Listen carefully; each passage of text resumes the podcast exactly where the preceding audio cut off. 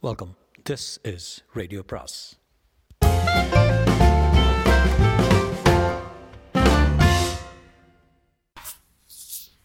அனைவருக்கும் அன்பு வணக்கம். சு வெங்கடேசனின் காவல் கோட்டம் பாகம் ஒன்று அத்தியாயம் முப்பத்தி இரண்டு அடுத்த இரண்டு ஆண்டுகளில் தென்னிந்திய மேலாதிக்கத்தில் மிக முக்கியமான திருப்பங்கள் நிகழ்ந்தன. ஹைதராபாத்தின் வாரிசு உரிமை போர் நேவயத்திகளுக்கும் வாலாஜாக்களுக்கும் இடையேயான அதிகார போட்டி தஞ்சைய தஞ்சை மராத்தியர் மறவர் சண்டை மைசூரின் தமிழக படையெடுப்பு இவை அனைத்தும் திருச்சியை களமாக கொண்டு நிகழ்ந்தன.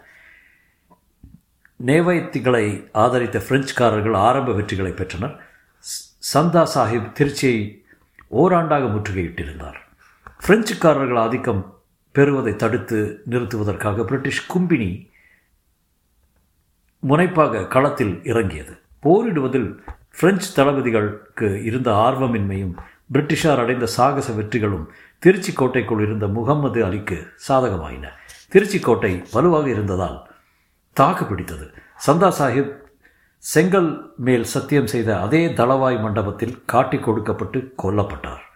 வெற்றிக்கு பெரிதும் துணையாயிருந்த மைசூரின் நஞ்சராஜா வாலாஜாக்களில் களால் ஏமாற்றப்பட்டு எந்த பயனும் பெறாமல் இழுப்புகளோடு திரும்ப செல்ல நேர்ந்தது.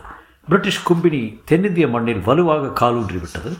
முகம்மது அலியை ஒப்புக்கு முன்னிறுத்திவிட்டு போர் செலவுகளுக்கான ஈட்டுத் தொகையாக வரி வசூலில் இறங்கியது.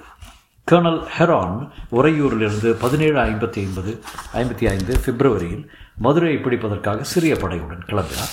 போகும் வழியில் திரை செலுத்த மறுத்து வந்த மணப்பாறை பாளையத்தை பணிய வைக்க முயன்றார். மணப்பாறைக்கு ஆறு மைல் தாண்டி லக்கநாயக்கரின் கோட்டை இருந்தது. அதற்கு போகும் பாதையில் தடுப்பரன் வைத்து தடுத்திருந்தனர் அதை சுட்டு வீழ்த்தி வீரர்களை விரட்டிவிட்டு ஹெரான் தனது கீழிருந்த தளபதி யூசப் கான் கோட்டையை அழிக்க ஐநூறு சிப்பாய்கள் ஒரு ஐரோப்பிய அணி ஒரு பீரங்கியுடன் அனுப்பினார். யூசப் கான் என்ற மருதநாயகம் பிள்ளை சாதாரணமான ஒரு சிப்பாயாக சிப்பாயாக இருந்து வளர்ந்தவர் பூர்வீகம் வைப்பாற்று கரையில் பனையூர். அங்கிருந்து ஈழவர் கோட்டை அழிந்தபின் இல்லத்து பிள்ளைவார் மொத்தமாக இஸ்லாமியர்களாக மாறினர். அதில் இவர் குடும்பமும் ஒன்று.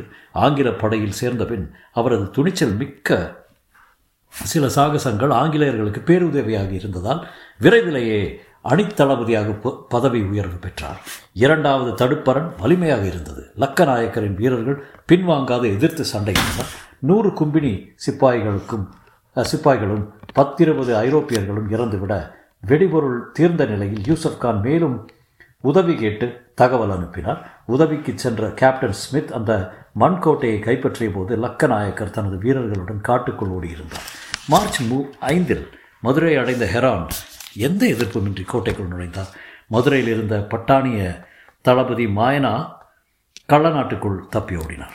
தொடர்ந்து கும்பினி படை மதுரை பாளையங்களை தன் கட்டுப்பாட்டுக்குள் கொண்டு வர முயன்றது மீறியவர்கள் சண்டையில் அடக்கப்பட்டார்கள்.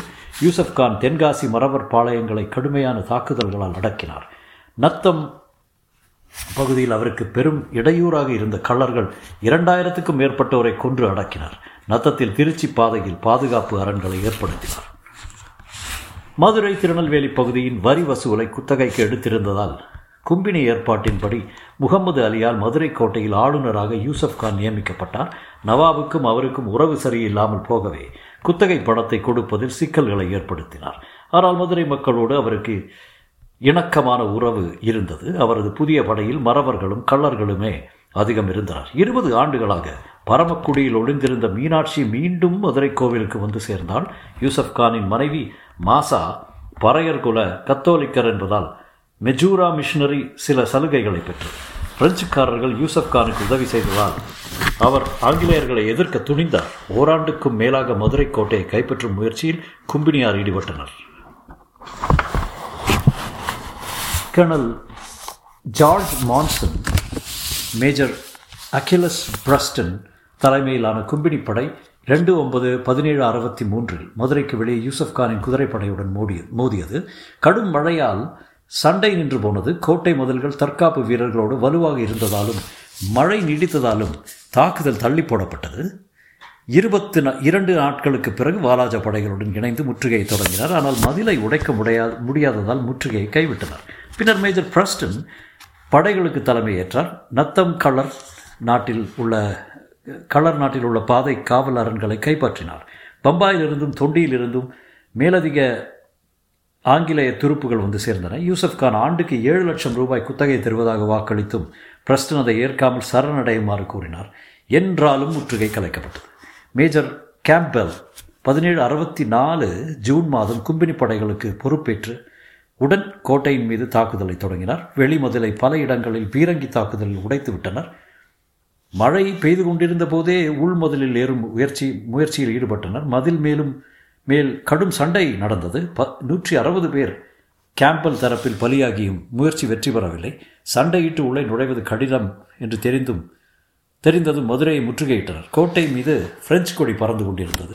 கோட்டைக்குள் உணவுப் பொருள் பற்றாக்குறை ஏற்பட்டது. யூசப் கானின் சர்தார்களிடையே அதிருப்தி நிலவியது. பிரெஞ்சு தளபதி மார்க்கண்ட் செப்டம்பரில் சரணடையும் முயற்சியில் ஈடுபட்டார். கான் சாஹிப் குடும்பத்தோடு பாதுகாப்பாக வெளியேற அனுமதி கோரியும் அது மறுக்கப்பட்டது. சரணடையாமல் தொடர்ந்து போரிட முடிவு செய்தார் யூசப் கான். ஒரு வாக்குவாதத்தின் போது கோபமுற்ற யூசப் கான் கையிலிருந்த பிரம்பால் மார்க்கண்டை அடித்து விட்டார். சரணடையும் முயற்சியில் மார்க்கண்டோடு சேர்ந்திருந்த சர்தார்கள் அக்டோபர் பதிமூன்று அன்று யூசப் கானை பிடித்து கட்டி போட்டனர். பதினாறில் அவர் முகமது அலியிடம் ஒப்படைக்கப்பட்டார். வாலாஜா சிப்பாய்கள் வைகை கரையில் திண்டுக்கல் பாதை அருகில் ஒரு மாமரத்தில் அவரை தூக்கிலிட்டனர். அவரது தலை கோட்டை வாசல்கள் நான்கிலும் காட்சிக்கு வைக்கப்பட்ட பிறகு திருச்சிக்கு அனுப்பப்பட்டது. கை கால்கள் தஞ்சாவூர் பாளையங்கோட்டை திருவனந்தபுரத்துக்கு அனுப்பப்பட்டன. முண்டம் மட்டும் சம்மாட்டிபுரத்தில் புதைக்கப்பட்டது. சந்தா சாஹிப்பின் உடலுக்கு நேர்ந்த கதியை இவருக்கும் நேர்ந்தது. மதுரை சிக்கியதும் மேலூர் கள்ளர்களை அடக்குவதற்காக கேப்டன் ரூம்லேயின் தலைமையில் சென்ற படை மூவாயிரம் பேரை கொன்று குவித்தது. பின்னர் கள்ளநாட்டு அம்பலக்காரர்கள் வரி செலுத்த ஒப்புக்கொண்டனர். படை திரும்பிச் சென்றதும் கள்ளர்கள் நவாபின் பத்து வரி வசூல் அதிகாரிகளை பிடித்து கொன்றதுடன் வரி செலுத்த மறுத்தனர். மீண்டும் ரூம்லேயின் படை சென்று மேலும் இரண்டாயிரம் பேரை கொன்றது. மேலூர் அப்போதைக்கு அடங்கிவிட்டாலும் வெள்ளையர்கள் மீதான அவர்களின் வெறுப்பு நீடித்தது. தொடரும்.